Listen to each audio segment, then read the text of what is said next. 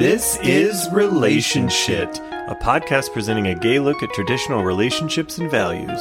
With your hosts, the Critellis. I'm Marco. And I'm Tony. Looking Trinidadian, Japanese and Indian. Got Malaysian, got the yaki, that wavy Brazilian. You're supposed to say, this beach is thirsty. I'm Hungarian. Nikki BB eating diamond bangs barbarian. I definitely didn't know I was supposed to say all that. Like MJ Doctor, they killing me. Propofol. I know they hope I fall, but tell them when and it's my motherfucking protocol. What did you say? Protocol? You messed me up. I was doing it and then you came in. Because I score before I ever throw the ball. This bitch is washed up and ain't no fucking soap involved. Every hood. Dreaming, fantasizing about Nicki and B. Curvilicious. Pussy served delicious. Mayday, mayday, earth to bitches. Slap these hoes on they ass like we birthed them bitches. The queen of rap, slaying with Queen B. If you ain't on the team, you playing for Team D. Cause we A-listers, we paid sisters. This watch right here done phase blisters. I confess I woke up like this. All the drink in my cup like this. All this ass on this flawless dick. Instagram another flawless pic. Flawless city with these flawless cities. I got all them 100s, got all the 50s. Like, I was like, Jesus, there's more. Just gonna do the whole fucking song. You could just call me Nicki Minaj if you want to. It's fine. I do not. Also, you didn't give me my Nicki Minaj blink cue, which of all the songs not to do that on. I know, right? That's very valid. Hey there, Heidi Ho. Happy Woot Woot Wednesday to all the cheapos out there. Not cheapos. And happy Monday to all of our DNR Studios subscribers. Retire it. I shall not. Help me. This is why I drink coffee. You're ridiculous. How are you? I'm ridiculous. Yes. Yes, you are. Glad you could admit it. All right, moving on. I'm good. I'm doing well. Thank you. Mm-hmm. Just thriving and surviving, hoes. Well, good. Yeah, I'm, I think I'm finally cured from my, like, multi-day migraine. Here's hoping. Yeah. That was weird. Yeah, that was not fun. No. For you? No, I thought I was dying. Mm-hmm. I literally thought it was happening. But that's all good. Everything good on your end? Yes. My husband's all better, so that makes for a happy household. Oh. Are you being all sentimental? No. Are you all sentimental and sweet? We talked about baby talk. This is true. This is very true. You know what I just realized? Shout out to Pookie. You know what I just realized? You said you were going to vacuum our car and you never did. Oh, it's true. I didn't. Mm-hmm. And it's right out front. Yeah. I have no excuse. None. I totally forgot. Yeah. I didn't. You did till just now. I did not. And then we've been experiencing some very interesting weather over here, huh? Car got washed. Thank God. I love it when I don't have to pay for it. You love when you don't have to pay for anything. This is true. That is what being cheap is all about. Not entirely. Mr. Frugal over here. Correct. Which is hysterical because I am not frugal. You're anti-frugal. I'm not anti-frugal. You're Sir Spends a Lot. I am Sir Spends a Lot. That I will gladly admit to. But I don't always want to buy like the most expensive things. No, you just want a constant outpouring of money. Yes. Yes. How did I marry so poor? Well, it's okay. You're just my first husband, so we'll see. Oh, Lord. Well, there goes my desire to make out with you. Oh, is that all it took? Yeah, oh. It is. Interesting. But you're doing good. We're doing good. Yeah, it's been a very... I can't believe August is almost over. This month has been insane. I know. It's crazy. This whole year has flown by. It's getting ready to be the holidays. Mm-hmm. They come in soon. Yeah. Yeah, like a monsoon. No. Now, speak of retiring. Anyways, P.S. y'all, we reserved our room for our Punta Cana trip. Show did. Very excited about it. Anybody who wants to join is welcome. Can't wait. I sent out the invite to a few people already.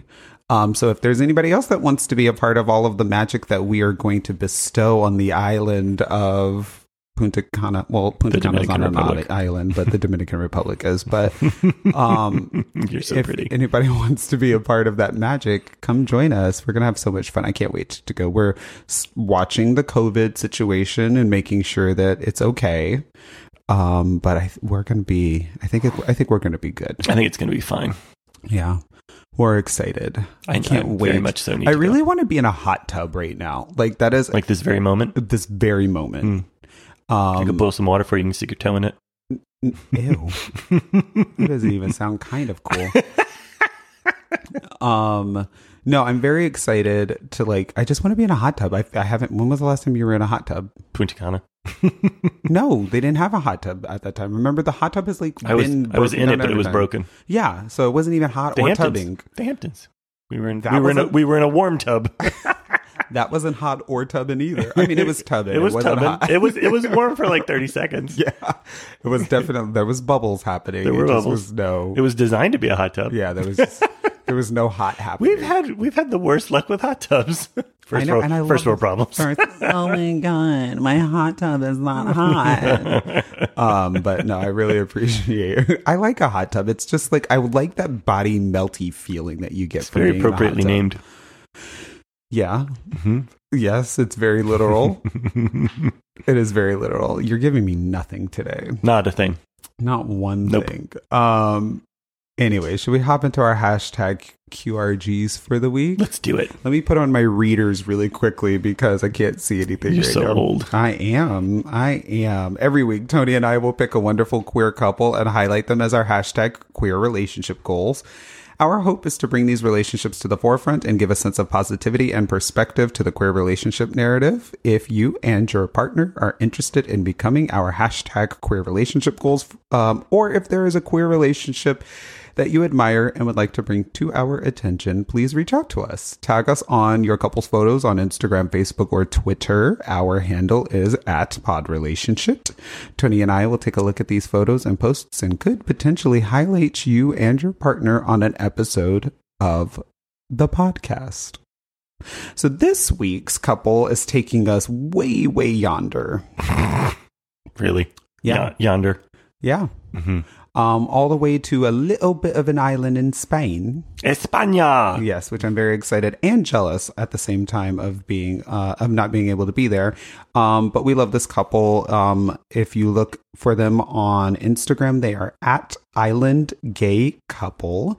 And we're talking about Nell and Luis today. I love them. Hi, gents. They're so cute. I don't know which one is which, but I love them. They're... Nell is the silver fox. Is he? Okay. And Luis is the other sexy guy. There you go. They both sexy. Look, see, Tony figured it out. They are fun. So I write it on your calendars, folks. Tony manipulated Instagram. Tony got something right. Oh. What? Love Nell because I love Nell. We just got glass over that. I am. Nell is gorgeous. I love him. He has such gorgeous silver hair that I'm just obsessed with. Yeah, the gray and the beard is nice. Oh my gosh, it's just, he's beautiful. I mean, he's just a beautiful, both of them are beautiful. They're both men. Gorgeous, yeah. But this gray hair on Nell is just everything. Mm-hmm. And then Luis is great. So Luis is a nurse and Nell is a graphic designer. Mm-hmm. And they're amazing. And they live like on a little island off the coast of Spain. And they have so many adventures. Like they're just so cute. With their daughter, and they just smile and they love and laugh and adventure, and they're just so cute. And all of these little backgrounds, and I mean, it just makes me wanna. It just makes me wanna travel because, like, I don't know. You just forget that there's so many beautiful things outside of where you live. And like, look, we live in one of the greatest cities in the entire world, right? People literally save their entire lives to be able to come and visit New York, right? But when you you know, get to take pictures against some of the, like, the architecture or the landscapes in your spaces, it just makes you, like, appreciate them so much more, you know? Like, could you imagine living in a place that just has a waterfall that's just, like, randomly there? Like, how cool is that? Mm-hmm. Like, it's just so beautiful. Yeah. Yeah. And I just love the laughter and the smiles and all of that good stuff that they have to offer. Yeah, they look genuinely happy. Mm-hmm. Like, you get a sneak peek into their life, and it's a good one. For sure. Yeah. One of the things that I really like I like this picture right here because it makes you, well, so they're at an airport eating McDonald's. They're at the Barcelona airport. They're at the Barcelona airport and they're eating McDonald's, and it cracks me up because if you travel internationally and you go to like McDonald's and stuff like that, like it is kind of crazy how people love McDonald's. I remember we had an intern that was from Paris, and all she wanted to do was eat McDonald's every single day. And we were like, Asa, you can't do that like every day. Like you're gonna go back to Paris like a blimp. Like this is just not gonna be okay. But she just loved it. She just thought it was so great because that's so strange. The food is so different, and they just really love all of our artificial flavorings and things of that nature. So I think maybe they just don't know better and they assume it's fresh like it is for them. It is most certainly not. I'm here to tell you first. It's not even real. No, because those chicken nuggets quite literally our pigeon. But that being don't make McDonald's come after us. They can try if it's they not, won't. It's not pigeons. But I love Nell and Luis. I think that they're adorable. They're, like I said, just absolutely sweet, very loving towards one another, and they're just cute. And so you should check them out on Instagram as well. They are at Island Gay Couple on Instagram, and just check out how wonderful and just loving they are, and get to see some sights in Spain. Spain is still a place that I'm dying to go. I can't wait to be able to travel there at some point in time. So they're wonderful. So check them out on Instagram. Give them some double taps and some love. Tell them the Critellis sent you. Do it. And enjoy. Do it. Tony and I are going to take a short break, but we will be back in just a bit. Hey, babe. Is there something interfering with your happiness or preventing you from achieving your goals? You mean besides you? I'm not preventing you from achieving your goal. I am the goal. You're interfering with my happiness. I am the goal. Keep Say it with me. That. I am the goal. I think you need therapy. And it's a good thing that we're going to talk about BetterHelp.com. Well, did you know that BetterHelp will assess your needs, match you with your own licensed professional therapist, and that you can start communicating with the therapist in under 24 hours? I did. And I know BetterHelp is not a crisis line or self-help. Rather, it's a professional counseling done securely online. The service is available for clients worldwide, and you can log into your account anytime and send a message to your counselor. Yep, you'll get timely and thoughtful responses. Plus, you can schedule weekly video or phone sessions, so you won't ever have to sit in an uncomfortable waiting room feeling embarrassed or ashamed.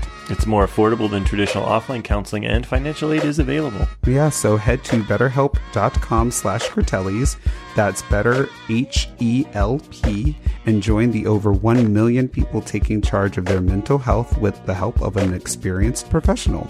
Relationship listeners get 10% off your first month at BetterHelp.com/Critellis. BetterHelp wants you to start living a happier life today, and so do we. So check them out.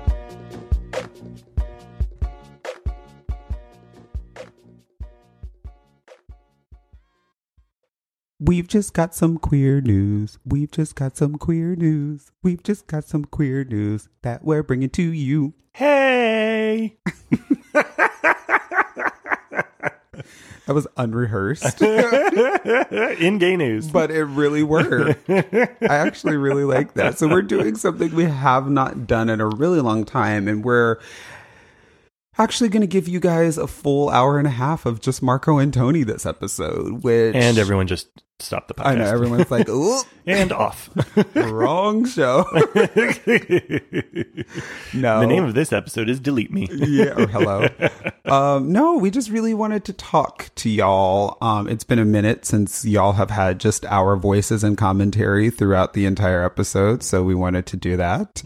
and talk to y'all about some stuff. But of course, in doing that, we wanted to talk about some stuff that's happening in the gay sphere, in gay news, in queer sphere, I should say.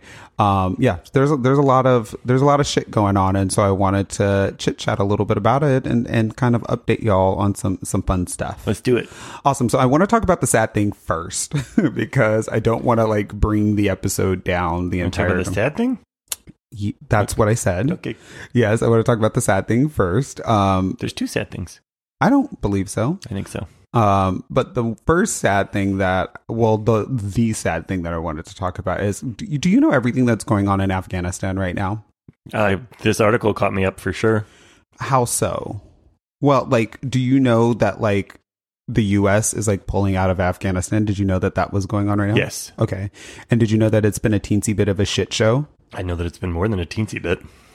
It's been a huge shit show, like literally 24 hours after the U.S. started pulling out of Afghanistan, the Taliban started going into it. So like the 20 years worth of training that the U.S. has been giving to the Afghanistanian army, the Afghan army or whatever, like that is like down the toilet, and the Taliban took over, and it's been a huge mess. Biden, of course, has been receiving a shit ton of flack for it. He stands by his decision and what he's been doing. He said he wanted to do it a long time ago, and everyone has been talking about trying to make it happen, but no one has actually like moved forward with doing it. We're not going to talk about on what side of the argument that we fall on, okay. Because I don't think that is germane to today's conversation. But I wanted to talk about how sad it is that a lot of gay Afghan men are being killed as a result of the Taliban moving in, which is like really, really depressing. So we read an article on the Advocate regarding this gay Afghan man who is like living in hiding, knowing that at any day now he's going to be killed himself. But his boyfriend got killed by the Taliban, and didn't just crazy. Got killed and cut up into little pieces. Yeah, which is disgusting. Like they made an entire show out of it. Mm-hmm. What are you thinking? It's disgusting. It's completely deplorable. That's just gross. And the fact that they not only knew who this person was, had his phone number, had been watching him and his friends, like that's just, ugh. It's disgusting. Yeah. The only good thing that comes out of this is, of course, the Rainbow Road. Well, and that's exactly what I was going to say. So if you guys would love to like be able to like help in any way, shape, Rainbow Railroad, yeah. If y'all would like to help in any kind of way, you can go to rainbowrailroad.org right now, and you can help in many different ways. So, and it's in many different languages.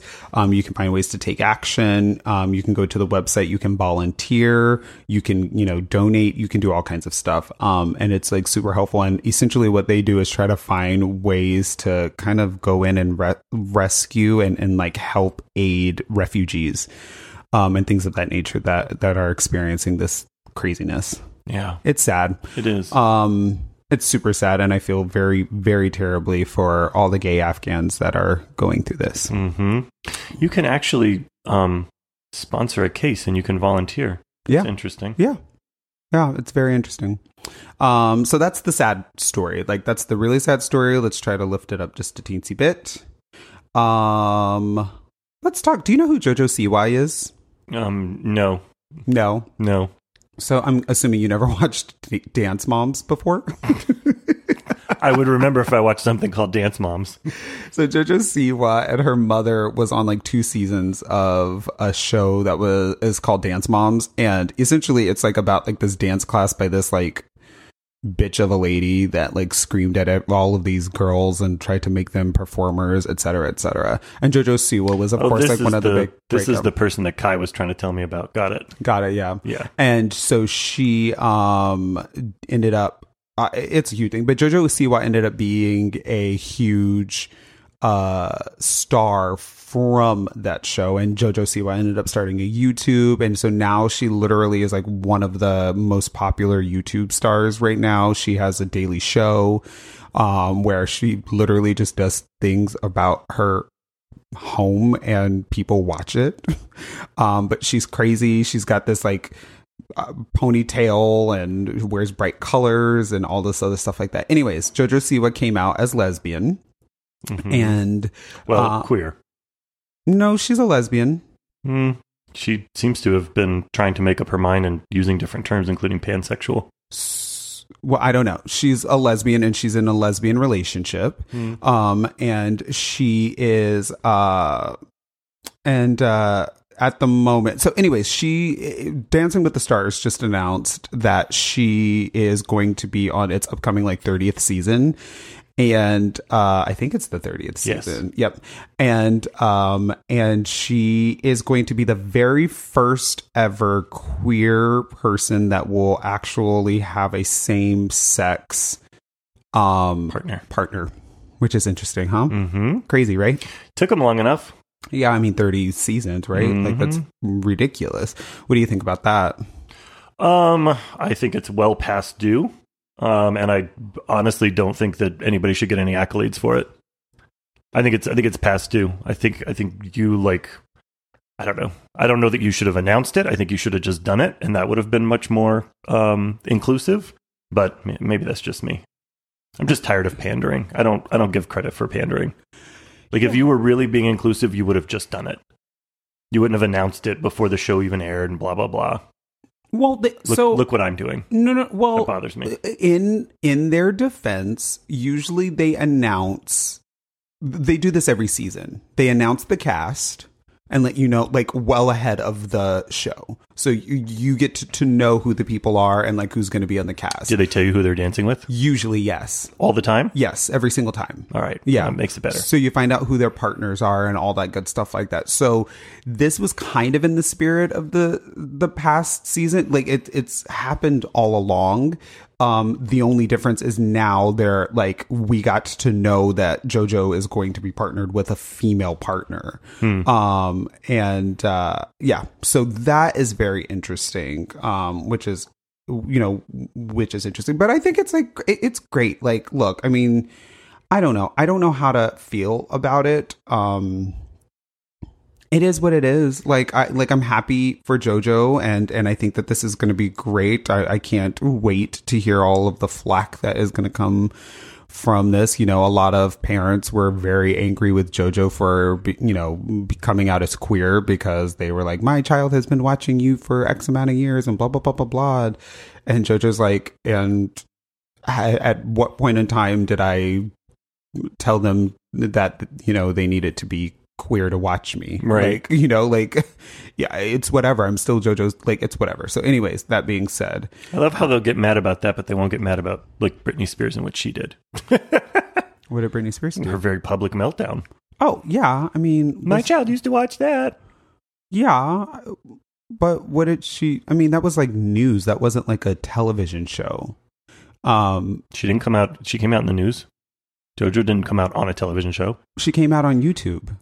Yeah. She came out on YouTube. So, that was different. Britney, do you see what I'm saying? Britney didn't have, a television show and had, a meltdown on her television show. Mm. She was having very serious mental health issues that paparazzi was happened to take pictures of and or record, that was splattered across the news and things of that nature. So it's a little bit different, but it's very different. That being said, though, it's nice that JoJo has the opportunity to do this. Mm-hmm. And representation matters, it right? Does. Having that stuff out there, I think is very important, and it's nice. It's nice to see that there's, progress. Sure. That's happening, especially, on major TV networks and things of that nature. But again, if we live in a world in which, middle America housewives are able to celebrate Ellen DeGeneres every single day and right. watch her dance and things of that nature, why can JoJo Siwa not dance with a female partner? Right. I just don't understand why that would be any different. What's interesting to me, though, is JoJo Siwa is a classically trained dancer. Is she? Yeah, that's she cool. was on Dance Moms. Yeah, it's dope, so the show was centered around these talented dancers, this dance class that these little girls were a part of, and the moms, and how crazy these moms were trying to get these children, as part of companies and things of that nature to like be able to like be professional dancers and work and things of that nature. So it like centered around the talent, but also the craziness of the moms, because you get to see how fucking nuts, you know, parents, helicopter parents are and things of that nature over their kids' careers and all that good stuff. But so she's a classically trained dancer. Like, she's a very talented dancer. Cool. And so I feel like she's kind of got a leg up. I wonder what that pressure feels like. Are people on that show not normally dancers? No. Oh. No, it ranges. It'll be like football stars to actresses, daytime soap opera actresses. And do they give them like dance lessons before the... Not really. Like, there's like a little bit of training that goes up, but that's why you get partnered with a dancer, like a trained dancer. And every single week, you've never watched Dancing with the Stars? No. Not like one show? Nope. Wow, that's interesting. So like every single week, like they have like a different category of dance that they have to do. So, you know, it might be the samba. Okay. Mm-hmm. And so they, average star, gets partnered with a trained dancer, mm-hmm. and they have to then perform, like they have to put together a samba, mm-hmm. and then you perform it on television, and then judges judge the samba and your performance. And every week one couple gets eliminated, and at the end you win. And then at the end you win some immense amount of money or something of that nature that you get to either donate or blah blah blah, do whatever you want to do with. But yeah. And so that's what happens. And so, and sometimes the dancers, like Kim Kardashian was on a season of Dancing with the Stars. They've had again, football players on there, basketball players have been on there, but again, all partnered up with trained dancers. And you have to like do the samba, you have to do the jitterbug, you have to do like, do something like, you have like particular dances that you have to do. You have to do a hip hop choreography. You have to like, you have to do all of this stuff. And essentially your trained dancer is going to give you like, they're essentially teaching you how to do these things, and you have to do it good enough to get a good enough score to advance to the next week. Okay. Yeah. So it's very interesting. Mm-hmm. So she's a trained dancer. So this is going to be very interesting because it's like a trained dancer who's also a celebrity partnered with a trained dancer. Like, is that gonna, I don't know. Is that fair? I don't know. Probably. I mean, I'm sure she's not the first one that has some dance background. She is not. No, yeah. She is not. So that's very interesting.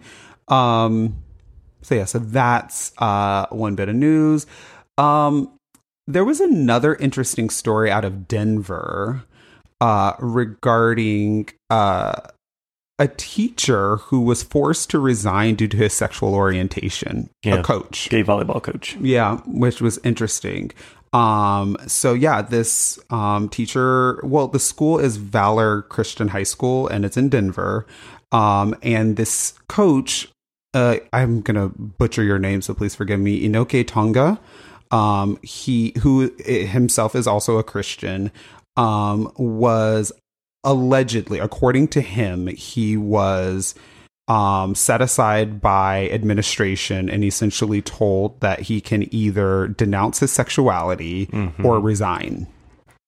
And so he was forced to resign. And so now he's going public with it.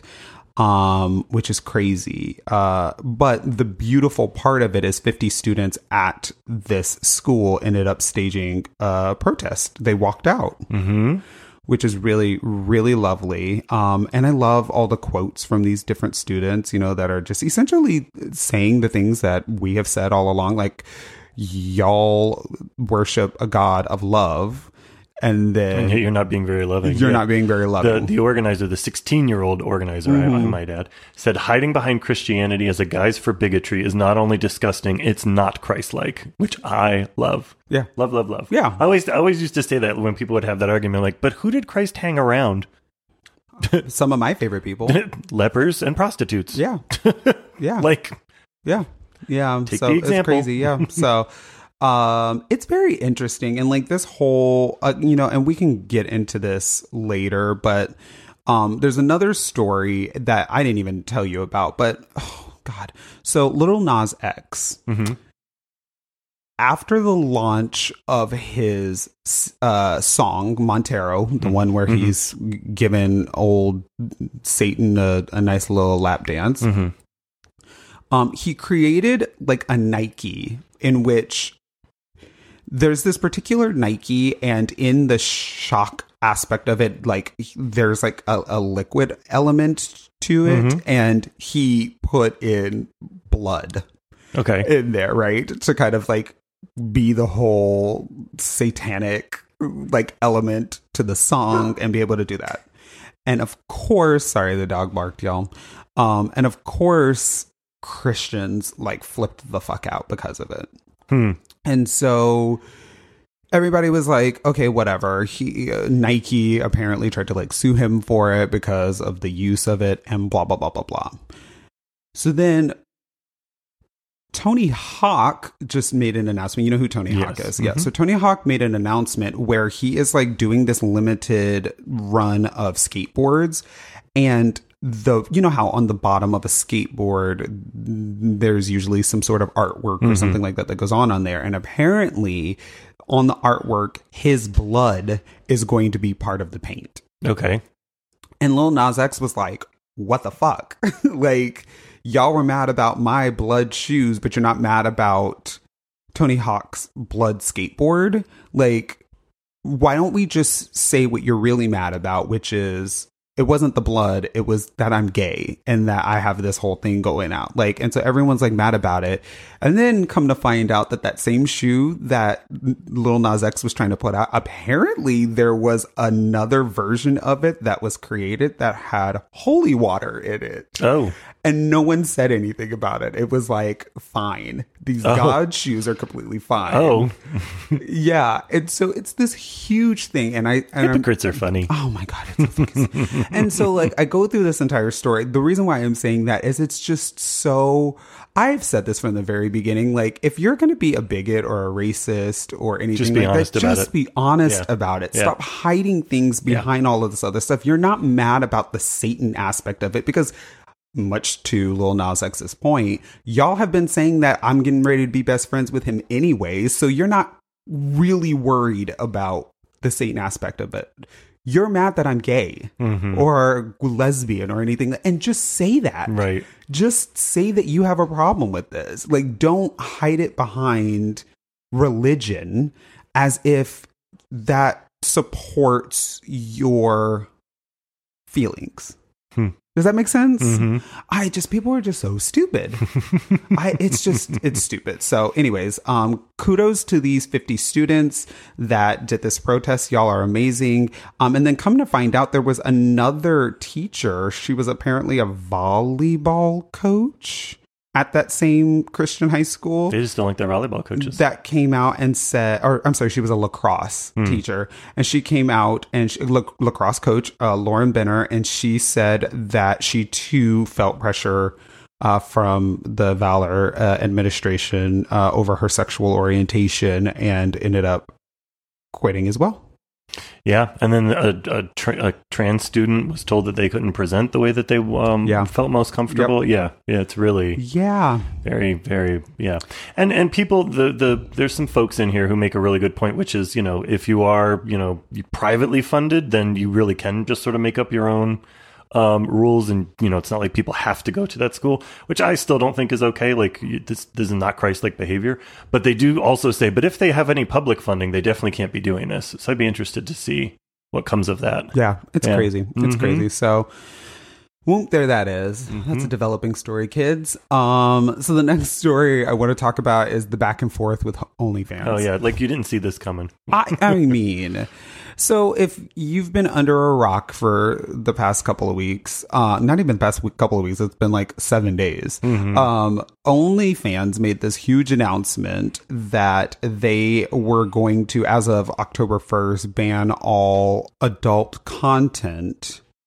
And when I tell you that there was an uprising that took place everywhere. Everyone was mad.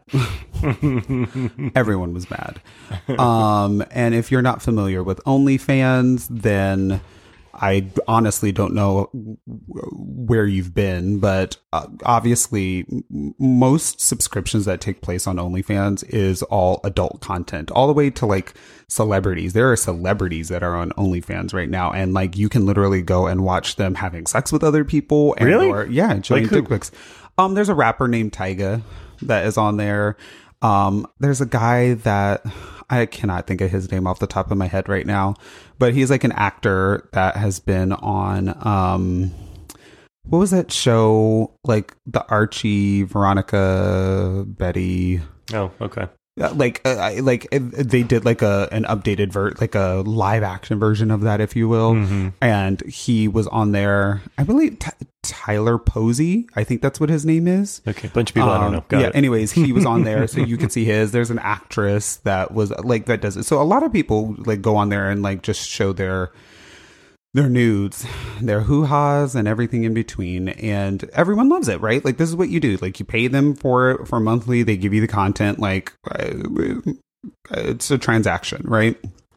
And so OnlyFans made this announcement that they were going to, as of literally, as of like very abruptly, as of October 1st, you're done. None of that stuff can be on there. I don't understand how they could have possibly come to that decision and not known what would happen to them. Like, how do you know? It's your own metric and it's money. It's really easy to see how much of our content that we make of the money is from sex work. All of it. They know all of it is. I mean, friggin' OnlyFans literally, what do they have right now? Like 150 million users, like people that are like giving them, they have made billions of dollars. Right. They started in 2016 and they are making money hand over fist. Mm-hmm. They're making so much money. But apparently, as they allege, the problem was coming through with the processing team. So like the banks and things of that nature was having issues with its content being what it is. And they no longer wanted to run those transactions.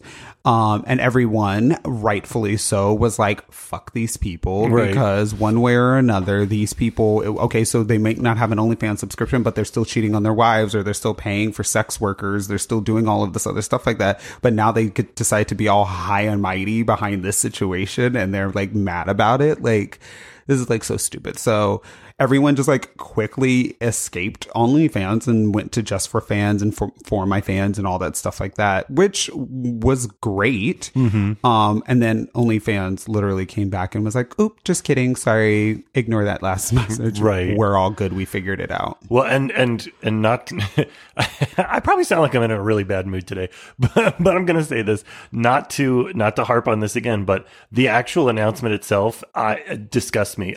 Among the things they said, one was OnlyFans stands for inclusion, and we will continue to provide a home for all our creators. Again, don't throw out that fucking buzzword. Fuck you. Yeah. You're not being inclusive. Like, no. How dare you? No. That just, ugh. Yeah.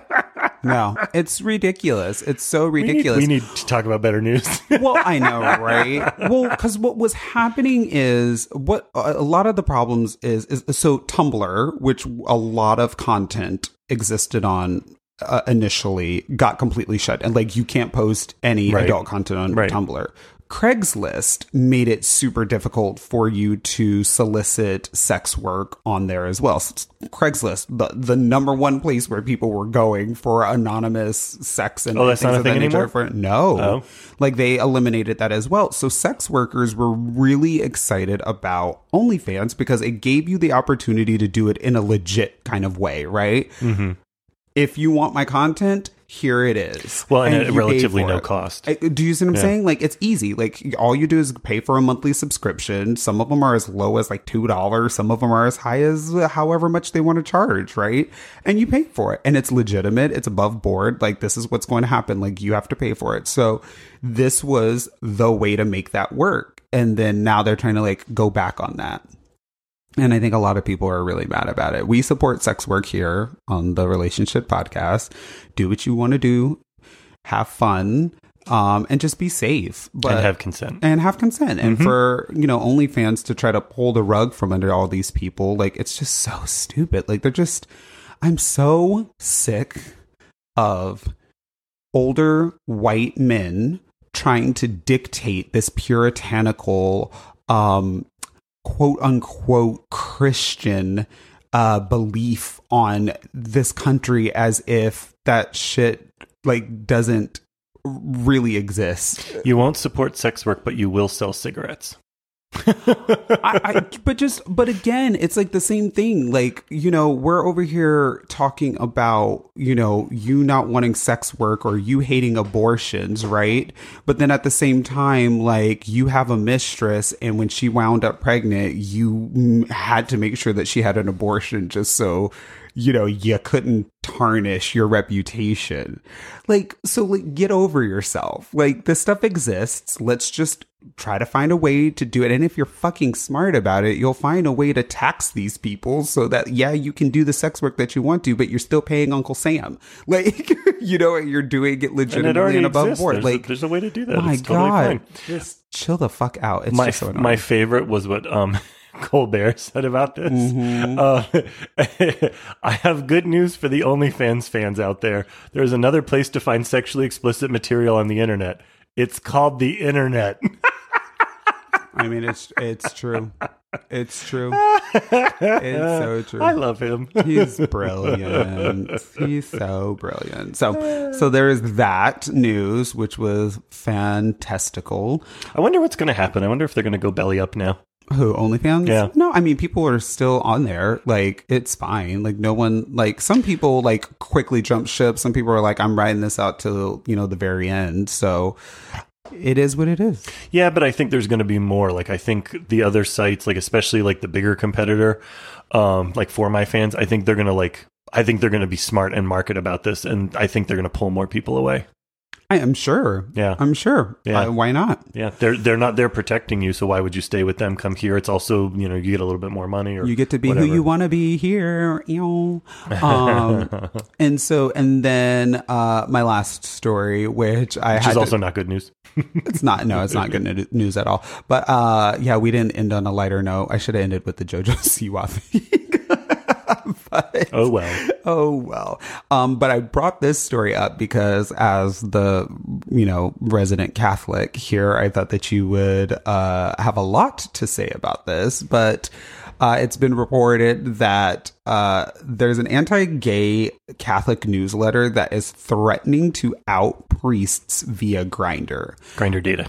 Yeah, mm-hmm. And yeah. So it's the Vatican is super concerned right now, because last month they already did this. They outed a priest. They like used Grindr data to show that a priest was gay. Mm-hmm. And here's the thing, and this is what I think is very interesting to me, is they're marketing it as the vow of celibacy, right? That's how they're marketing it and saying, oh, they're not celibate. However, they're going on Grindr and gay dating apps, also straight dating apps as well. Mm-hmm. They are. I will give them that. But a lot of it has been focused on Grindr and gay dating apps to try to out these people behind homosexuality.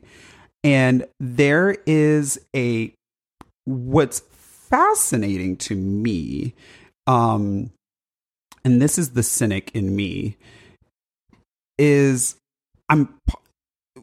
bear with me. I'm partially for this because I think that what the Catholic Church does not realize that they're doing is that they are actually making their entire grip on the world weaker. Mm-hmm. Yeah, because of this. Because what you're actually doing is you're showing everybody that these fucking people that you hold on these high ass pedestals that are supposed to have the ear of God are just fucking people. Yep.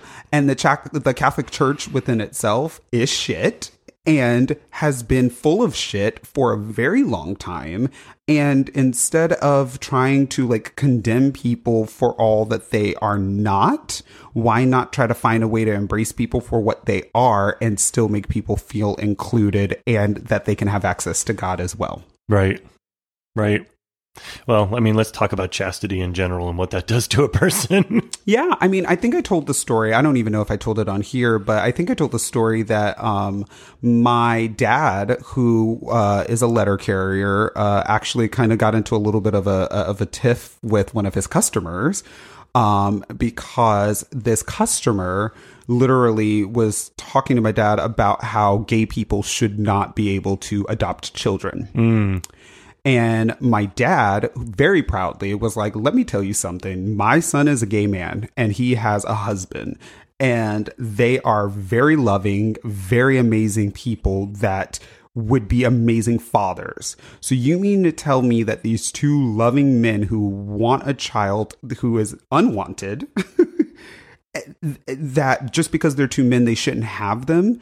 And, you know, then the man tried to like come back and say, well, the Bible this and the church this and all this other stuff like that. And my dad, this guy was Catholic, and my dad said, oh, you should have never told me you were Catholic, because your priests have been molesting little boys for decades and your church has been hiding it. Over and over and over and over and over and over and over again. And that's okay. But two loving gay men want to adopt a child and give them a loving home that they didn't have before. Right. And that's a problem. Right. Make it make sense. Right. And I was like, first of all, good for you, Dad. Right. You show them receipts. Like, because reading is what? Fundamental.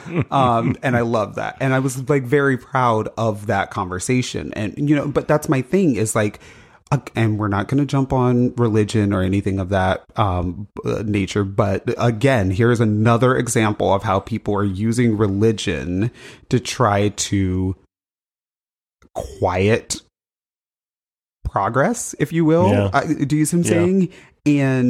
And at the end of the day, it's like, but your closet is not clean. Like, what? Like, at all. Like, why are you doing this? There's no reason for it. This is an invasion of people's privacy. I will say that if these priests are taking these vows of celibacy, you probably shouldn't be engaging in sex. I think that's how that whole vow thing works. Right. But that being said, like, it's still an invasion of people's privacy, and now you're outing people, which should never happen from other people. Right. But at the same time, there's a part of me that's like grabbing the popcorn and sitting back and watching, because I'm like, okay, go ahead, Catholic Church. Literally implode from within. Like, I can't wait. I want to watch this. I don't think anything's going to change. Who knows, right? It's way too strong of an institution. At the end of the day, it's just another news story. Right, exactly. Yeah. So, all right, is there anything that we missed? If anybody wants to share some other great information with us or news stories that we should have talked about, that would be great. We would love to have the conversation with you all on Instagram. We have not done this in a long while, and I thought this was going to be an amazing opportunity to just catch you up to speed on some news, because I know you don't follow it. Not at all. But then also just have a fun conversation, just the two of us. So Tony and I are going to take a short break. When we come back, we're going to talk about this week's topic. We can't wait to revisit. Hey, y'all. We just wanted to take a quick second to talk about our favorite grooming brand and the #1 shave brand in Italy, Proraso. Whether you want a smooth, barber-quality shave or you need to give your beard the proper TLC, Proraso has you covered. Their range of shave formulas address your specific beard and skin type, giving you a comfortable, consistent shave every single time. Or for any stage of beard growth, Proraso has the perfect items for you. With 4 different scents to choose from, the beard care products leave your facial hair looking, feeling, and smelling great. It's so true. I'm actually very prone to ingrown hairs and razor bumps. And so I've been actually using the Proraso Red line, which is the coarse beard and nourishing line. I love it so much because it's infused with sandalwood and shea butter. And so that not only like softens my hair, but it helps prevent incoming ingrown hairs and things of that nature, so my skin is left feeling and like looking absolutely smooth. It gives me a super close shave, and I love the smell of sandalwood, and it leaves me smelling really, really nice. It's great. I keep either a low to medium sized beard, and so I love, and you'll have heard me say this before, the wood and spice products. I'm always more of the woody and spicy person as opposed to the citrusy, and I really like, it's just this robust scent that is always like, it's clean, but it's like very manly, and I just love it. I wear it every single day, and sometimes I use both the balm and the oil. Oh, I love that. Mm-hmm. Yeah, so if you want to experience an Italian shave right from your own bathroom, or your beard needs some extra attention, head to Proraso-USA.com right now and snag some Proraso shave or beard items made for your particular skin or beard needs. That's Proraso-USA.com, and at checkout, use code RELATIONSHIP15 for all your purchases today. Get 15% off your purchase today at Proraso-USA.com when you use code RELATIONSHIP15 at checkout. Up your shave or beard game with Proraso today, and don't forget to tell them the Critellis sent you. Bye! Bye.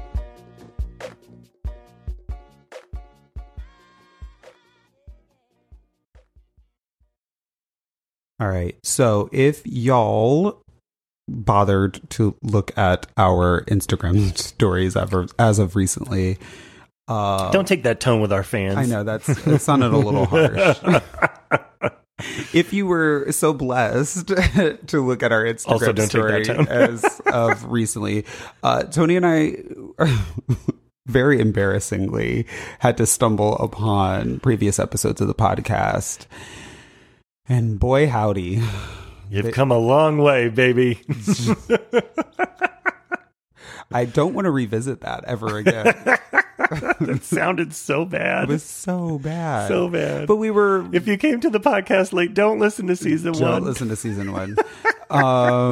We were baby podcasters, right? We were just trying to figure out our way in terms of what it all meant and how to do it all and make it work. Yeah. So we were just not very good. We had no idea about like the sound. Like it was just a whole hot mess. But that being said, we listened to the first episode and vomited a little bit, and then made the decision to revisit some of those topics in newer seasons, so then that way there was a fresher take and a better sound quality to it. And so that's what we're doing today. So today Tony and I are talking about our very first episode, which was monogamy. I want to start this segment, husband, by asking you if your thoughts on monogamy have changed at all. My thoughts on monogamy have definitely changed over the last few years. However, my practice of monogamy has not. Ooh, that's very diplomatic of you. Okay. I'm not trying to be diplomatic. I just, that is... No, I mean, I'm sorry, not even diplomatic. I use that word wrong. That is very wordsmithy of you. Oh. There you go. Is that better? Is that a cuter way of saying it? We know I enjoy my wordsmithery. Mm-hmm. So yeah, I definitely, I mean, I've learned a lot of new terms. I just learned one today, relationship anarchy. Very interesting concept. Mm-hmm. Really like all these different things and the all the prefixes now with the demis and the a's, and the polys and whatnot, fascinates me. I always knew it existed. One of my earliest best friends as an adult was a polyamorous cisgendered female, bisexual cisgender female. So I have not been in the dark completely my entire life. However, I have learned quite a bit as a result of this podcast and the people that we've met and the topics that we've discussed. So, monogamy was never my default. It was always my choice. And that's something I didn't realize about myself, was that I did not give in to monogamy sort of as a default. I realized looking back that I was actually engaging in some relationship anarchy for quite a long time. And that I've only had truly like maybe 3 monogamous relationships. And I just didn't realize that I was doing it. But I think that's kind of par for the course for me anyway, is like, I don't know the words to things and I just kind of make up my own rules and don't really give a shit about what I'm supposed to do. Yeah. I mean, I always ethical, always honest. But But yeah, my views have changed. I've actually had my mind blown quite a few times. Even just the words that I use to describe myself are different now, as a result of, again, this podcast and the people that we've met to interview as a result of it. So, what about you? Yeah, I mean, kind of the same for me. I think my views on non-monogamy have evolved, especially ethical non-monogamy, just in terms of, like, you know, at the end of the day, whatever works for you and what you understand, you know, what makes you and your partner happy is none of my fucking business. So how in the hell am I supposed to have an opinion on something that I really am not participating in? And I mean that from like I'm not in your relationship, like, you know, right. So how in the hell can I have an opinion on what you're doing? How is it any of my business? It's none of my business. So that, you know, so there's that. And then, but my, you know, in practice, monogamy is still something that I very much so treasure. I'm still very confused by non-monogamy. It for whatever reason just does not, my brain just cannot comprehend it. We were just recently watching a television show in which an open marriage, an amazing television show in which an open marriage was one of the subjects of one of the stories. The vignettes. And you know, you're watching it and you're like, okay, they found a way to make it work. And then it quickly devolved. And I understand that is writing and acting, right, and a television show and things of that nature. But it really rang true for me in terms of what I've always felt like a non-monogamous relationship would kind of turn out to be, because it's very confusing to me. Like, I don't know that I still understand how I guess I just, if you want to fuck around, and I don't even mean to devolve it to that, right? Like if you just want to sleep with multiple people, I don't understand why it's necessary to commit to one. Do you see what I'm saying? Like, you don't have to be married. You can just be, I don't know. You can just be single or somewhat coupled and, you know, just have a bunch of people, I guess.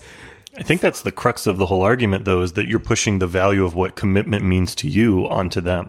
Because they may want to be married, and that doesn't mean that they only have sex with one person. It means a lot of other things. So I think what for me is the biggest confusion is, the institution of marriage is complicated within itself. That's a whole other podcast episode, right? But marriage within itself has already been defined. And it is the union of two people. End of story. And so I guess I'm trying to understand. Is it though? What do you mean? I mean, polygamy's been around for a very long time and is a part of a sect of one religion. Right, but polygamy is not recognized in our country as legal. Yeah. So, like, again, so it's just not recognized. So we know what the institution of marriage looks like on paper, I should say.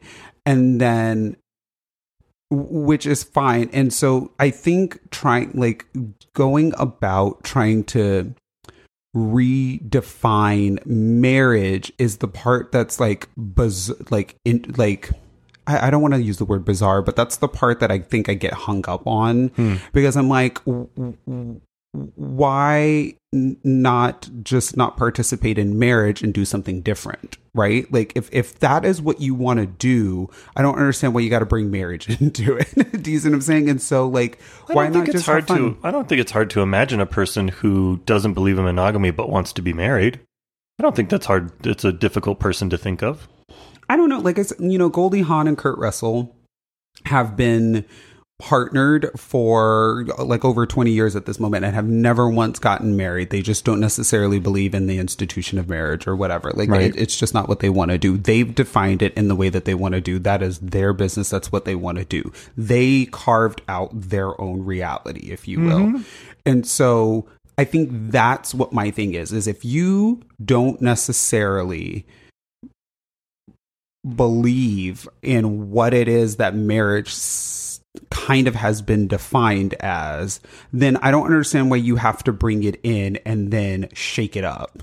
Does that make sense? Like, I don't understand why you can't just surprised to hear you say that. I just don't understand why you can't be partnered up with somebody for an extended period and then just have, you know, for an extended period of time and then just have what you want to have as a couple. Like, do you, like, if you both want to, and this is in no way, shape, or form judgment against open or non-monogamous relationships or anything of that nature. It's I think as I've learned this, as I've been going through this journey and this education that this podcast has amazingly bestowed upon us, I've kind of just gotten to a place where, like, I've come to realize that, like, we as a people are so good at carving out our own realities in everything, mm-hmm. right? You and I have said before, like, we're two people from two different backgrounds, right? There is the way that I know things, there's the way that you know things, and then you and I as a union have created our reality right. and what works for us. Right. And so I guess I just don't understand why, if, you know, marriage is on one end and being single is on the other end, why you have to bring marriage into this reality that you're creating with this partner if you don't have to. I mean, the topic is monogamy, so we'll definitely have to explore this further. Maybe we'll do a polygamy episode. Maybe we can do that, because this is fascinating to me. I had no idea you felt this way or thought this way. So this is I just don't understand why marriage has to be a part of it. Like, again, like, you can be partnered with somebody without having to go get legal documentation that says that you're with this person, right? Like, you can. I have a really good friend who has this entire amazing life with someone that they've been with for over 20 years. They have a child. They have, you know, a great apartment. They have a car. They have a life together.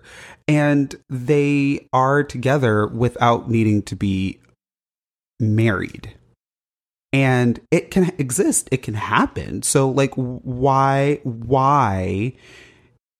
when you're married to someone is it that you are like, okay, well, I want to be able to have a non-monogamous marriage? Like, why does marriage have to be a part of that? So if, and again, I don't want to divert too far from the topic, but if a person is married and is allowed on their birthday to get a hooker, a sex worker, is that okay? Can those people be married, in your opinion? I don't know. I think I would have to sit with that. If a person is married and on their anniversary, they bring a third into their bed just to have sex, no relationship. Yes. And my gut reaction to both of those things is like, yes, that would be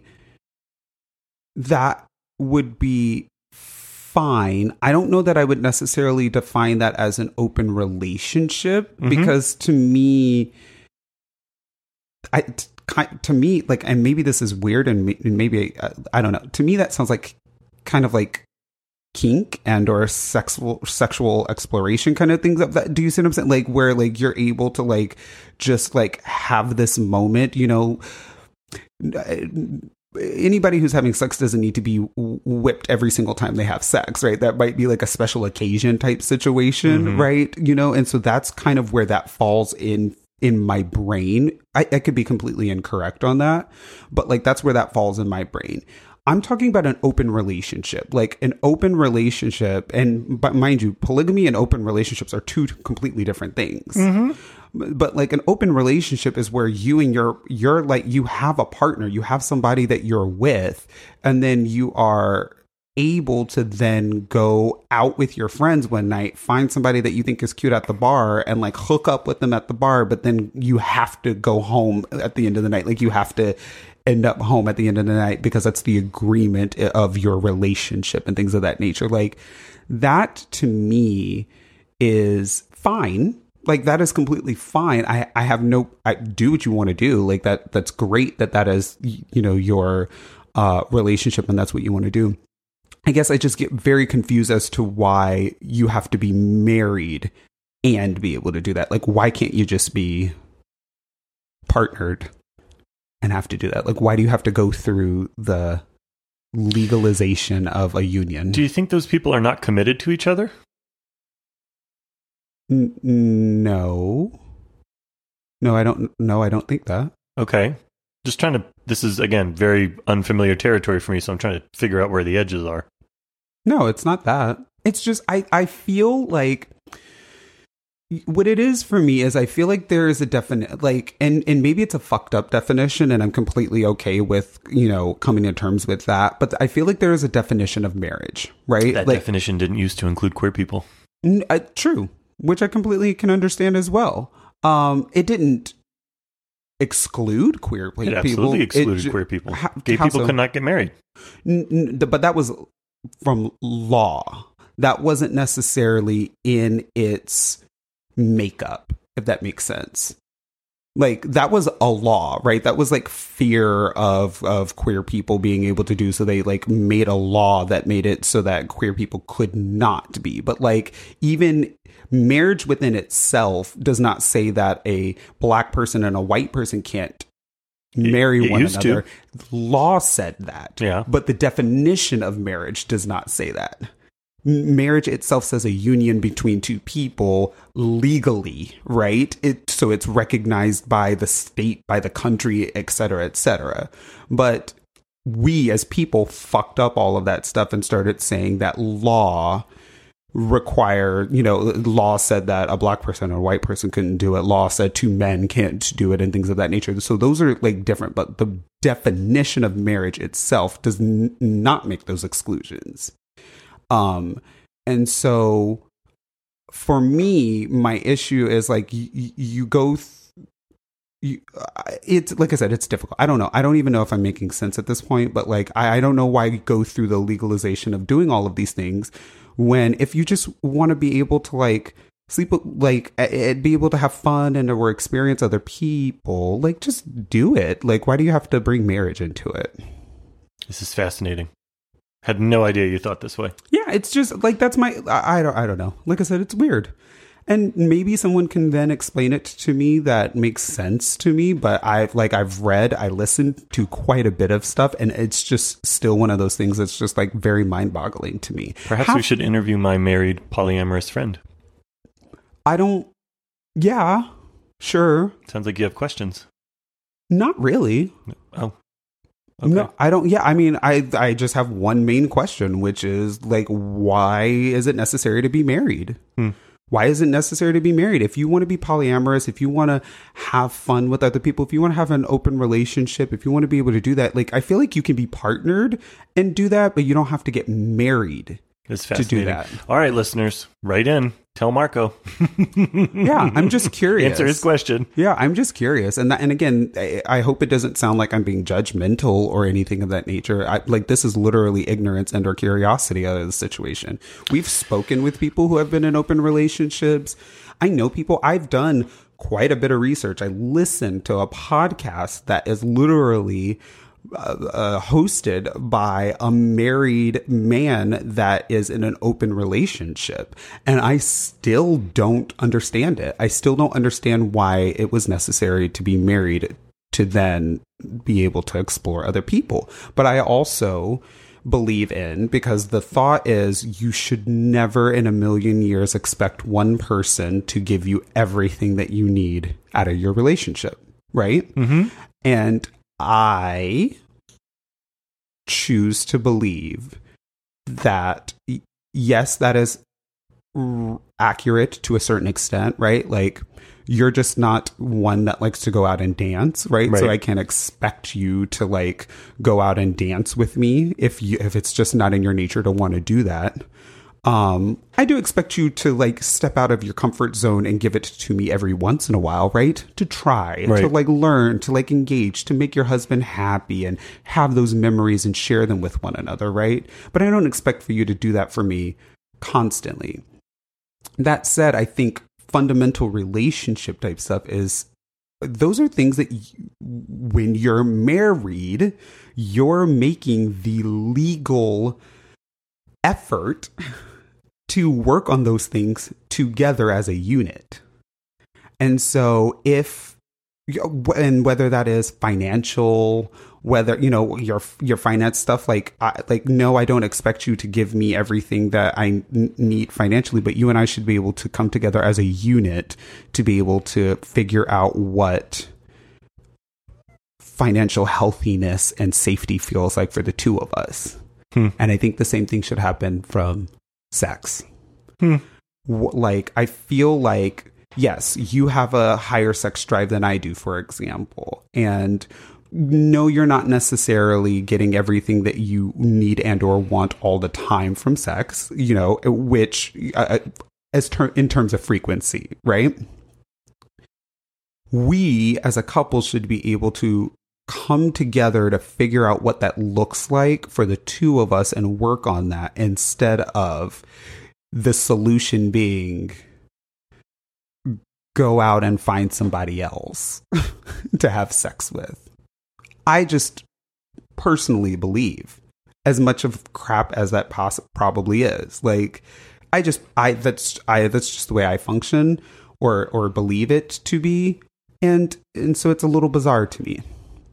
But that being said, I do understand not being committed in with somebody in marriage, or even if you're just boyfriends and being you're great and I like spending a lot of time with you and we can definitely, you know, be together, but I'm gonna go out and do that because there's no legal commitment to one another, so you don't have to do anything. It's very interesting to me. I definitely disagree 100%, and I do think that there's some indoctrination going on there. Sure, I definitely do. I don't know how you can say that you're not judging non-monogamous relationships when you don't think that those people should get married. That's the way you put it is not as at all what I was saying. I was saying, I just don't understand why you need to, not that you shouldn't get married, that I don't understand why you need to. That doesn't make sense to me. And so it's not judgment. I have no judgment behind it. I have zero judgment behind it. It's just my brain cannot compute that. So there's no judgment behind it. It's just I just don't understand the need to do that. Interesting. Okay. So it's not judgment. Okay. It's just literally confusion. I quite literally just do not understand. It just doesn't make sense to me. So. And again, not in a judgmental way. I get it. I totally get it. That's a very interesting thing. And I've tried to learn it and I've tried to figure it out. I like being monogamous. I enjoy you and I choose to, and I'm excited about spending, you know, the rest of my life with you. And I like our monogamous relationship. Who knows what the future will hold for us. But I, you know, right now, and from the day that you and I were together, I choose monogamy and I love it. I have no problems with it. It's just very interesting. Non-monogamy is very interesting to me. You're thinking about something. Oh, I'm just still tumbling it around in my head. What, monogamy? No, your position. Yeah, it's fascinating. I know if I was not such a jealous person, that I would definitely, non-monogamy would be an option. And I recognize for me, that's the only reason I choose to participate in monogamy, is because I would not, the idea of anyone, touching you just would infuriate me. Yeah. And it's not fair for one person to be non-monogamous. In my opinion, it's not fair for one person to be non-monogamous and the other to be monogamous, to ask that of someone. If that's your agreement from the beginning and that's ethical to you, that's fine. But to me, that's not what we agreed upon. And I never would have asked that of you. But if our relationship had been that way, I probably would have been open to it. I think, you know what it is for me, and I've said this, and I'm almost certain I said this in the very first episode too, is that and I know I've said it throughout the podcast in Four Seasons, is that my concern with all of this is that there's such a big emphasis on sex. Mm-hmm.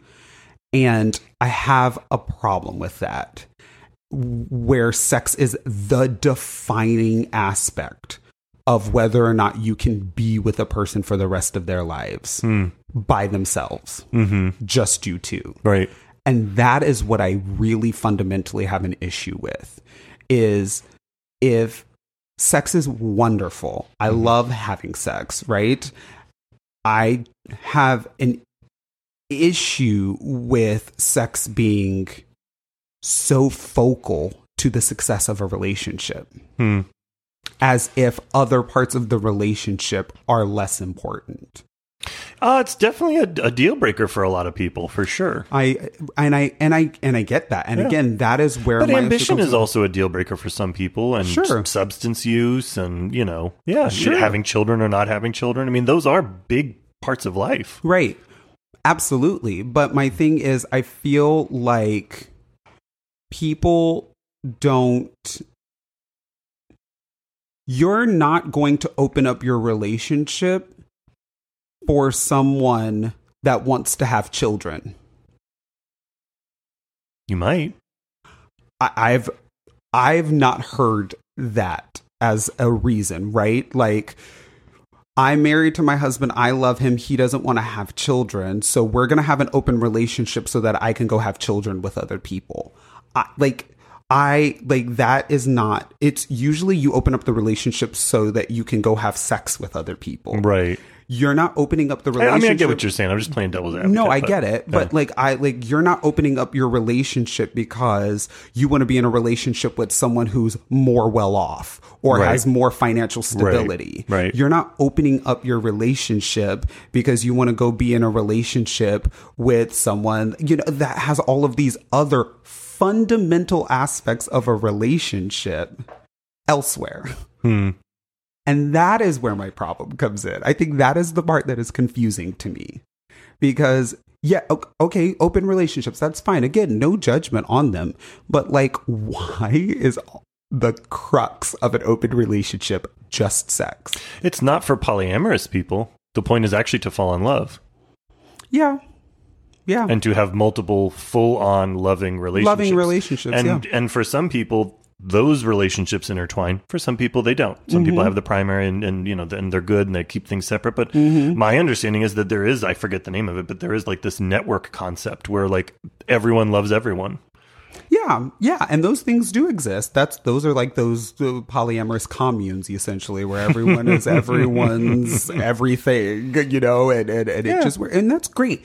And again, so those are the things that's confusing to me. And I think that's why I have such a hard time with it, because I'm you have a partner that you made a vow that you guys were going to work on all these things for better or worse, right? Those are the things. And so this aspect of it doesn't seem like it's working right now. And instead of working on it together and trying to do the work to actually make it work, the solution is to seek it outside of your relationship, because that will make it better, as opposed to. And again, I think there's a fundamental perception, we'll say, that somehow there's a right and wrong decision, and there's not. There's not. There just isn't. It's what works for these individual people. Again, I am not in your relationship, so whatever y'all decide you want to do is between you and your partner, and that works for you. But that's great. But even the conceptualizing of it as a problem is it's not a problem for some people. For some people, the not getting enough sex, that's not a problem. It's, I know myself, I need sex with multiple people. Yeah, I'm like that too. And then you're together. That's just, it's not a problem. It's just, that's the way they are. So even just the fundamental concept of, this is an issue and you're working on it by opening up your relationship. I also think that we do open up our relationships in lots of ways, and we just, society has taught us not to view that as being the same thing. So you having friends that you meet at a concert, and then that's what y'all do is go to concerts together or go out dancing together. You did just open up the relationship in concerts and in dancing. You're not having sex. Same thing if I found somebody who was really into cooking. Yeah, but yes and no. Like, I understand what you're saying and point well taken, but I also think that, there is a certain aspect of who you are outside of your relationship that existed before your relationship. And those are those things. So, like, going to concerts. But isn't being a sexual being something you were before your relationship? Yes, but then you flipped your switch and decided you wanted to be coupled. And so you can be a sexual being with your partner. But some people don't view that as the rule, that by committing to this marriage, I said I wouldn't sleep with other people. Some people just don't feel that way. And again, that's the part that's confusing to me. Yeah, I know. That's the part that's confusing to me. And because, again, like, me wanting to go to concerts, like, hopefully my partner wants to go to concerts with me. But if not, like, that's okay. Like, I, you know, am able to go to concerts with other people. But there's not a physical commitment to, like, I mean, yes, there's a physical commitment in that you're, like, in a completely different place and physically you're there, right? But, like, for me, it's just, there's not, like, a, I don't know, sex is sex, right? Like, sex is a connection and or an exchange of energy between two people. Usually two people, sometimes it could be multiple people. And so for that to, like, that is completely different than going to a concert or cooking. That is not the same thing. They're not the same thing. So, like, again, you know, going and enjoying concerts with my friends is not the same as me going out and finding someone else to go hook up with. So I don't know. Like I said, it's very interesting. It's very fascinating. And I say all of that, again, with zero judgment, massive amounts of confusion, and a ton of open-mindedness, not because I, you know, again, I'm judging you based, you know, on your relationship model and things of that nature. But just because, like, I don't know. My brain just cannot compute. I don't know. Maybe it's the Buddhist practice in me, but nothing has meaning, and I don't mean that to sound depressing. I just mean all meaning is attached by people. Nothing inherently has any meaning. Like, a table is not inherently a table. It's some pieces of wood. We fashioned it a certain way. We said plates go on it. You could poop on it. Like, that, it could be a toilet. Like, it can do that. We just decide not to. And that's true of absolutely everything, including monogamy. It's all made up. So to me, however you want to live your life, however you want to define it, is totally fine. As long as you are, you know, open and honest about it and meet the person, you know, face-to-face or face-to-face, depending on how many people you want to. Yeah, right. But with regards to that, if that's the case and marriage has no meaning, mm-hmm. then why the fuck do you need to get married and be able to go out and sleep with other people? Why did you need to get married? I wanted to get married because for me, and I'm sure that this is... Well, first of all, I never wanted to get married, to be mm-hmm. completely honest with you. It was never really something that I cared about. I didn't care about marriage. Marriage mm-hmm. was not something... It was until not you met me. And then I met you. Mm-hmm. And then I was like, oh, I think I could be married to Tim. I could see that as... my story. Mm-hmm. And for me, it was important to get married to you for a couple of reasons, more so along the legality of it, because as the person that I'm spending the rest of my life with, like, I wanted you to be able to speak for me in a manner that was following through with my wishes. From a legal standpoint, right? So, like, you not being married to you would give you less access to me in case of emergency. And I didn't like that. And you're my person. And so I wanted for us to be able to have that formality, not as an obstacle, right? So, like, you could speak on my behalf and you could make decisions for me in that manner. Could have just signed durable power of attorney. I could have.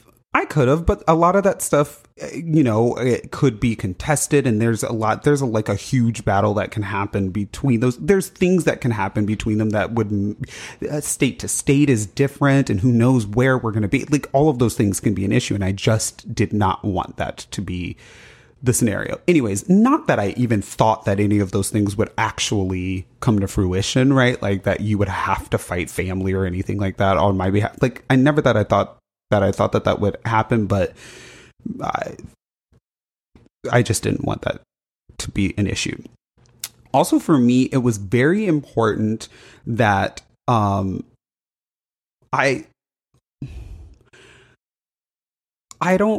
hate this gay versus straight situation, right? Like, the straights have this and the gays have this, right? It just really made me angry. And so I was like, if it's good enough for straight people, it should be good enough for everyone, right? Like, if a man and a woman can be married and have a family and do all of those things, then, like, why can gay people not have that as well? So it was very important to me to create some sort of quote unquote equity between the two things. And so that was really important to me, just like it was important for us to have a family last name, because I did not want to get to a scenario in which the different last names was an issue from a school standpoint or anything of that nature. I just wanted to, like, fucking level the field for everyone. Like, we're in the same situation. I wanted to marry you because I love you, but I could have loved you without marriage for the rest of my life. And that would have been fine. And that's what it was for me. So, don't you want those things for everybody, including non-monogamous people? Yeah, I've never once said that I didn't. I'm trying to understand why the marriage piece is such a problem for you. But just like I said, one of the very last things that I said, I could have loved you for the rest of my life without marriage. I could have done that and been completely fine with it. Because, again, I never really wanted to get married. But I could have done it without it and been completely fine. But it got increasingly important for me to create that, like, fucking equity and be like, bitch, just because you have a vagina and a penis doesn't mean that you're more important than I am and that I can't have some of those same things as well. That was really important to me. I think I wanted to get married as more of a rebellion than anything else. Not necessarily a rebellion, but like a anything you can do, I can do better kind of situation, you know? Like, I got married so I could spit in heteronormative society's face. Marco Cotton Critellis. Kinda. You know, it's very fascinating. So I don't know. We have spoken for a very long time about all this, and we haven't even gotten to the articles. We're just going to put links to the articles at this point. We're going to revisit this at some point, because I think we got more enlightenment than we did conversation out of this. I know I did, which was had crazy. No idea that you thought or felt this way. It's fascinating. I mean, it's just fascinating. Anyways, we read two different articles. One is from them.us. The name of the article is 30% of gay men are in open relationships, according to a new study. Let me just pause right there. Okay. First of all, it's 517 people, so that's not a good sample. No. They're all gay people from one therapy center, which probably means they have the same socioeconomic background. Correct. Also not a good sample. Correct. And it says not strictly monogamous with their partners. That is not the same thing as being in an open relationship. Correct. So, again, I'm not in a bad mood, but I am taking issue with some of the words people are choosing to use. No, it's here. Correct. It's a shit sample and article and things of that nature, and I don't know that they'll ever be able to, like, truly get accurate statistics to be able to make any of this argument. But I do feel it's interesting. Tony and I, we have said this numerous times, which kind of goes to the next article, which is on newnownext.com, and it's Dear Gay Men, Stop It With Your Monogamy Shaming. Tony and I started this podcast because, as a monogamous couple, we were constantly bombarded with invites to our bedroom. Which started out as flattery, but eventually became bullying. Kinda. No, it was. It absolutely was. Yeah, it was, what do you mean you don't play together or separately? Correct. Which is why I really appreciated the second article, because it was like, look, I'm monogamous, get the fuck over it, and like, it's not going to happen. But I'm not monogamous because society told me I needed to be. I'm monogamous because I want to be with my husband. Correct. And I'm insanely jealous. And so, and that was that whole thing. And so, we started this podcast because of that, because we kind of wanted to be a voice for the quote unquote other, because it seemed as though we were other, right? Right. The monogamous. Other within another. Correct. Yeah. Which was crazy. Monogamy was the other. Non-monogamy was the norm. And so, again, we started this for that reason. And so this article was great because it kind of outlines some of our sentiments, right? Like things that you and I have said, in the past, experiences that we've had with people, sharing and letting them know that this is where we're at with all of it, and people being like, ew, what the fuck? And you and I, we still want a core group of queer couples that we can go to dinner or go to the movies or whatever. And we still haven't been able to find that. The only queer couple that we've been able to do that with is a lesbian couple. And that's it. Yeah. Yeah. Yeah. It's just very interesting. So, and again, that's not judgment. Like, that's not judgmental. Not at all. It's just, for some strange reason, every single time we were hanging out with people, someone would get drunk. And this has even happened with queer, like heterosexual couples with a queer twist. Yeah. That like would get drunk and were still trying to sleep with us at weddings at hanging out here in the city, like, and doing things. I'm thinking about one couple right now that, like, when he started getting drunk, kept commenting on my ass on a consistent basis, and I was like, yeah, I was ready to punch him. Do you see what I'm saying? Like, so these things were like happening where we're like, you guys, like, we're a monogamous couple, like, just chill the F out. Like, it was just very interesting. So so I say all of that to say that it's fine that this is not what a lot of people practice within the queer community. It's completely fine. It's totally fine. It's just not our cup of tea. It's just not our cup of tea. But serve all the tea. Serve every single drop. And it's every delicious drop. And it's completely okay. Yeah.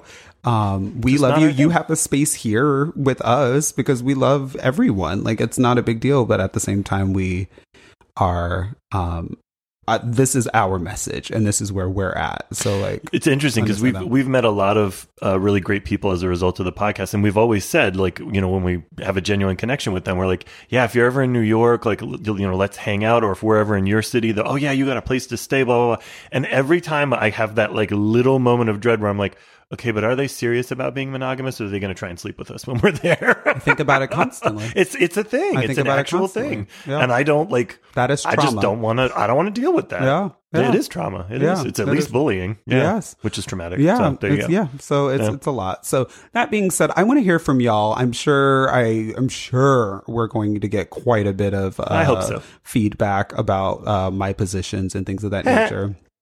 Ha. But can't wait to hear from you all. If you're a DNR Studios subscriber, I'm going to take Tony through some famous celeb couples that are rumored to be non-monogamous. And I won't know who any of them are. He's not going to know who any of them are. But we'll see what happens with that, which will be fun. So we're going to go through that, but that'll be fun. And if you're a Patreon member, we're going to do a little special treat and give you a sneak peek at the DNR Studios exclusive content. Yes, we'll see. All right. Let's take a break. We'll be back in just a bit. As you all know, the Relationship podcast found a new home at DNR Studios, and we couldn't be more excited. Every week, we bring you the podcast days earlier than on your traditional podcast platform. For only $12.95 a month, you can sign up for a DNR Studios Plus subscription, where you can check out our podcast, as well as others like Derek and Romaine, If These Ovaries Could Talk, The Adam Sank Show, and more. For only $6.95 a month, you can get the Relationship podcast on Mondays and hear all about our shenanigans before the rest of the world. We just launched a new segment exclusive to the DNR Studios platform. It's called The Shit Show. As you know, every week we talk about a topic related to relationships and personal growth. Now, Tony and I will play a game related to the topic in an effort to lighten up the mood and create more laughter, but you can only listen to it on DNR Studios. So, if you're able to, head to dnrstudios.com and sign up for a subscription. Get exclusive content from us and even more relationship fun for your week. We appreciate your love and support. Bye.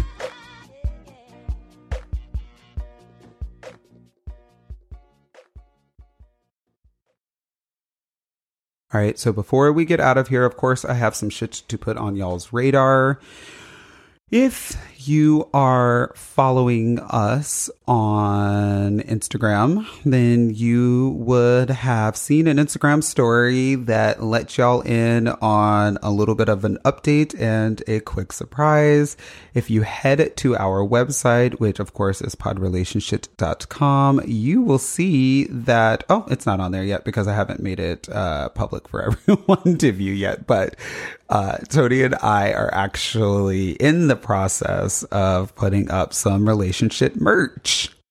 It will be available very soon.